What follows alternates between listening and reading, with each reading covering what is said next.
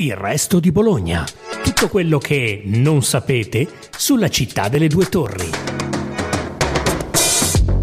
Ciao a tutti, sono Andrea Bonzi, giornalista de Il Resto del Carlino e questo è Il Resto di Bologna, il podcast gratuito della nostra redazione che racconta fatti inediti, curiosità e personaggi legati alla nostra città.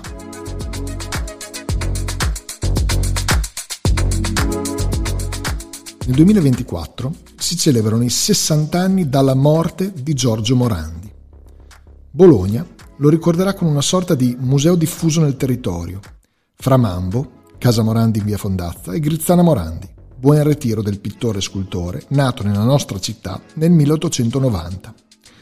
Ma tra gli omaggi che, già in coda lo scorso anno, hanno cominciato ad apparire, ce n'è uno che di sicuro spiazzerà molti lettori si tratta di Natura morta, una domanda a Giorgio Morandi, libro a fumetti di Michael e Mirko, al secolo Michael Rocchetti, pubblicato per i tipi di 24 ore cultura. In questo t- libro, il vignettista creatore degli Scarabocchi, le geniali vignette in rosso e nero che hanno trovato il successo prima sul web e poi su carta, si lancia in una sorta di intervista impossibile a Giorgio Morandi, indagando, pagina dopo pagina, la poetica del pittore delle cose mescolando così i tratti distintivi del disegnatore di Grottammare, cioè ironia e pessimismo, con la visione del mondo dell'artista felsineo. Un connubio che, come Michael racconta a Il resto di Bologna, è venuto quasi naturale, essendo Giorgio Morandi il pittore preferito del vignettista marchigiano. Ciao Michael, come stai? Ciao, tutto bene, tutto inaspettatamente. Bene. bene, bene, dai, un buon inizio d'anno spero, insomma. Dunque, io ti volevo parlare insomma, del, del libro che, che, hai fatto insomma, da, da, poco tempo, insomma, il tuo nuovo libro, che si chiama Natura morta, una domanda a Giorgio Morandi. Prim, prima di tutto ti vorrei chiedere, nasone, occhiali e cravatta, hai portato con pochi tratti dei tuoi scarabiocchi Giorgio Morandi fra di noi. È stato difficile? Eh, visto l'amore che avevo per l'autore, no. Eh, è bello per me rappresentare Morandi perché è interessante anche la figura, oltre all'opera. lui è uno dei miei pittori preferiti. Se, devo veramente fare mente locale, credo sia proprio il mio pittore preferito in assoluto. Um, però anche devo dire che fisicamente uh, è meraviglioso anche da essere disegnato. Poi ho scoperto da poco che era anche altissimo, questo non lo sapevo al momento che ho fatto il libro. Eh, questa cosa mi manda ai pazzi proprio. È bellissimo anche da essere ritratto, nonostante lui non si sia c'è un autoritratto suo se non sbaglio, ma la sua opera proprio non prevede, come sappiamo tutti, la presenza delle persone. Eh, è strano perché una persona che proprio sarebbe perfetta per essere ritratta e autoritratta ha deciso proprio di escludersi, no? Infatti, e ascolta, ma ti chiedo, ma come mai questa attrazione però per Morandi? Eh, il libro nasce da, un, da, una richiesta proprio specifica della casa editrice di 24 ore di cultura di, eh, di farmi lavorare al, a un libro su Morandi, quindi sì. non ho nemmeno dovuto sceglierlo, ecco Fratapia, non ho nemmeno dovuto dire voglio Morandi perché è il mio preferito, mi hanno proprio abbinato direttamente e questa è la prima cosa stupefacente. Eh, l'amore per Morandi mi nasce nel, proprio a Bologna, in realtà l'ho scoperto proprio in loco, mentre facevo l'Accademia di Belle Arti sempre a Bologna, sì. nel momento che io ero più distante possibile dalla pittura, perché la mia ricerca in quel momento era mh, innamorata proprio dell'arte contemporanea e dell'arte contemporanea che più si emancipava, molto spesso addirittura umiliando, l'arte classica, quindi eh, quell'arte contemporanea relazionale, l'arte contemporanea minimale, la, la performance, certo. il video tutto quello eh, ero innamorato avevo appena scoperto artisti come Cattelan ehm, prima che esplodesse proprio Cattelan era già riconosciutissimo ma non era il Cattelan pop come lo conosciamo tutti, uh, artisti, ero innamorato di artisti uh, azionisti diciamo come Franco B, uh, Orlan, avevo visto una mostra del genere a Milano, quindi per me l'arte contemporanea era la chiave dell'arte nuova ed era più si distaccava dall'arte classica più per me era uh, il mio linguaggio esatto. Certo. In, chiaramente in un momento di ricerca. Nel, in quel momento ho incontrato i quadri di Morandi e io dico che Morandi mi ha fatto fare pace con la pittura perché veramente ho trovato in quel tipo di pittura una roba più attuale di tutti i nuovi linguaggi un lavoro estremamente concettuale, cioè tutto quello che io cercavo certo. fuori dalla pittura era all'interno della pittura di Morandi e, ed è stato un innamoramento immediato. Tra l'altro usando un codice, quello della natura morta, che è per diciamo per antonomasia già un linguaggio vecchio, no? se noi pensiamo alla natura morta immaginiamo no, la pittura moderna, la pittura eh, se non classica, quindi proprio, eppure tramite quel linguaggio eh, ho visto tutto quello che cercavo. E questa cosa, questo innamoramento, ci sono autori che, non so, questo capita a tutti, che hai dei innamoramenti, poi ti allontani, poi magari li riami più in là. Morandi è sempre stato un autore che ogni volta che ho rivisto i lavori suoi mi sembrava addirittura che si fossero aggiornati. Ma qual è questa domanda che rivolge a Giorgio Morandi, che è anche il titolo del libro? Insomma, che cosa gli hai chiesto?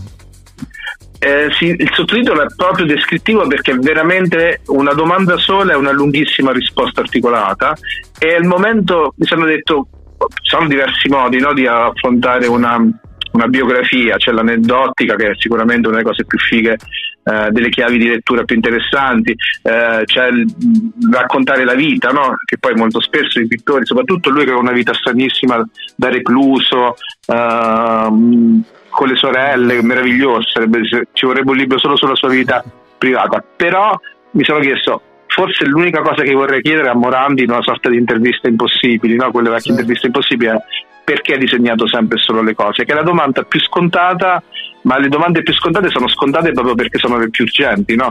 È quella che tutti faremo.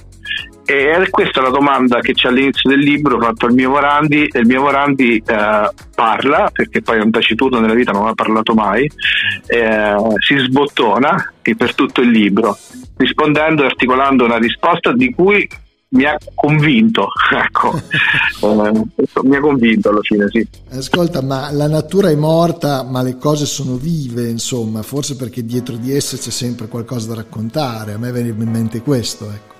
Eh, diciamo che mi fido più della vita delle cose che delle persone. Eh, Morandi ha rappresentato, ecco, interessante che lui ha rappresentato sempre le cose, eh, disegnando sempre le stesse cose, ma mai la stessa cosa. Certo. Eh, nessuno di fronte a un quadro di Morandi si chiede dove sono le persone, nonostante sia il grande elefante nella stanza, no? Ehm, perché come tutti i veri pittori, tutti i veri artisti, nel momento che tu sei di fronte alle sue opere ti dà tutte le risposte, anche quelle che tu non cercavi. Eh, la pittura di Morandi racconta delle persone nonostante le persone non si vedano, non si intravedano nella sua pittura.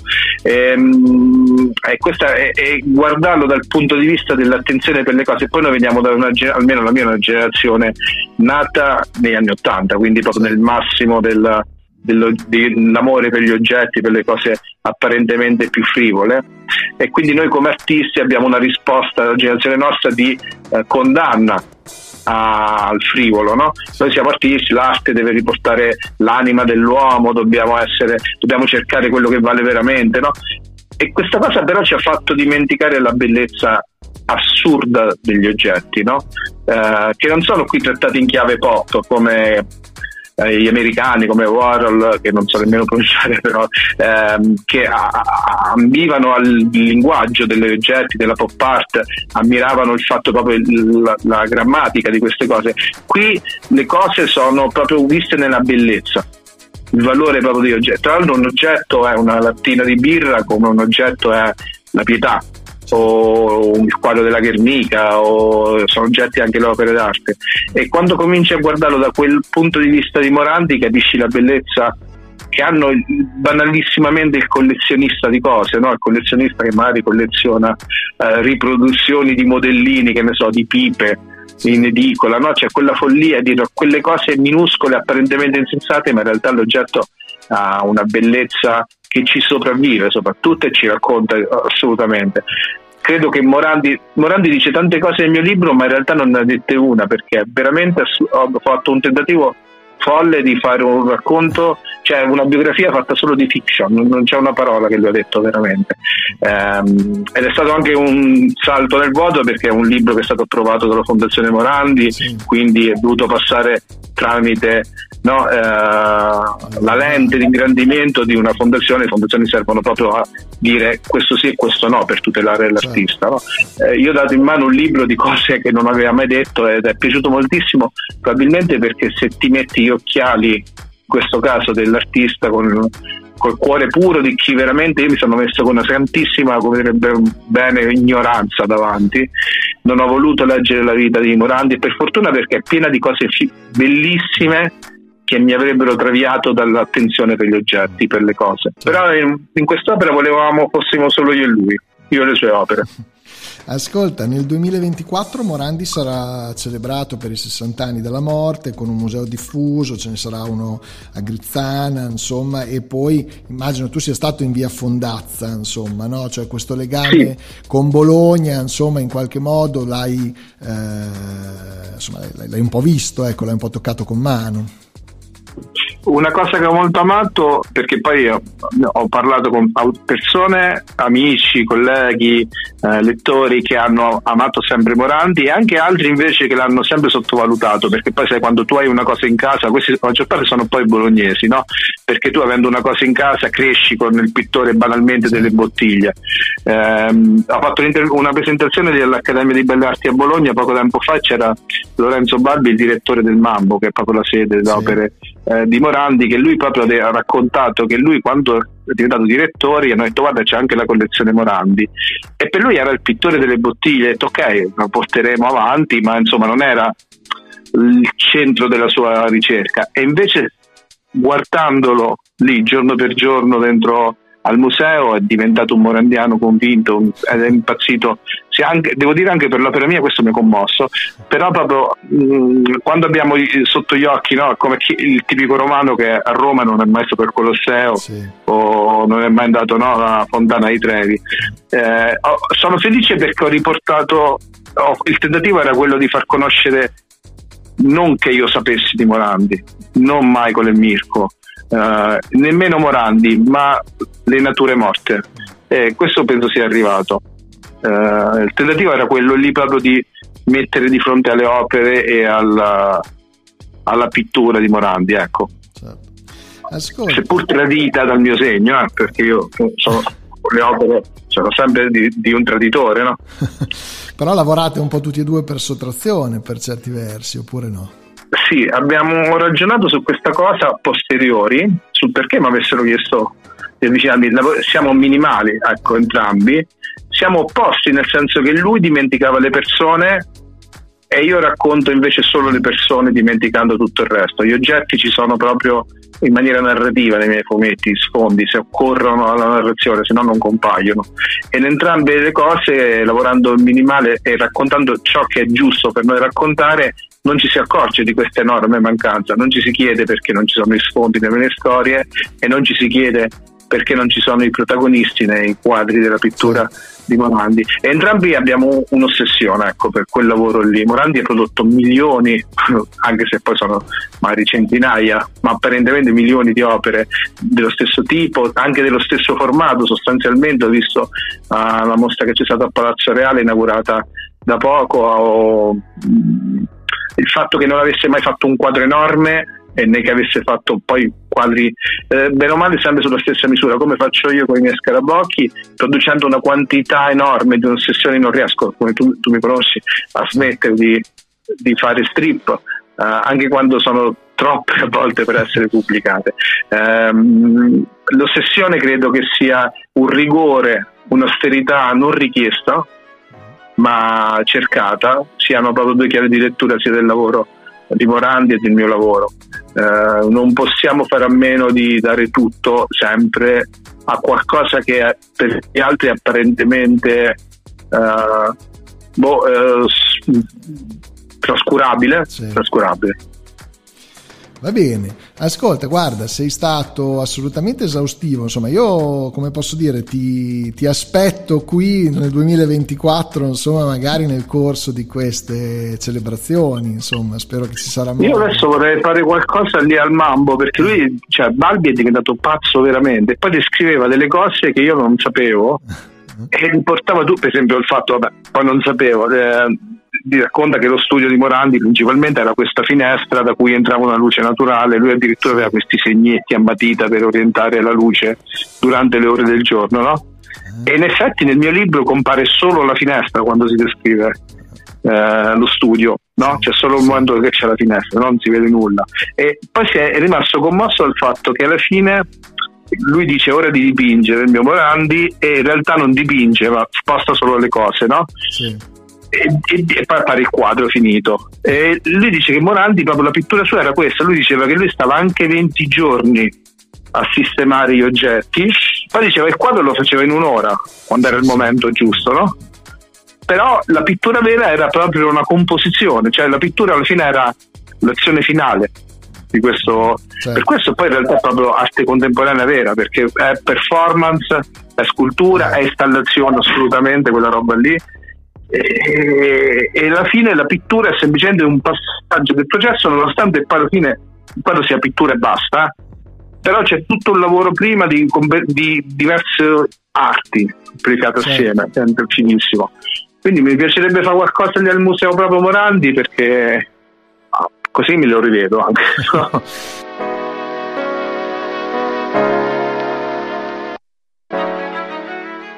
Anche per questa volta è tutto Appuntamento alla prossima puntata de Il Resto di Bologna, il podcast gratuito della nostra redazione, che racconta fatti inediti, curiosità e personaggi legati alla nostra città.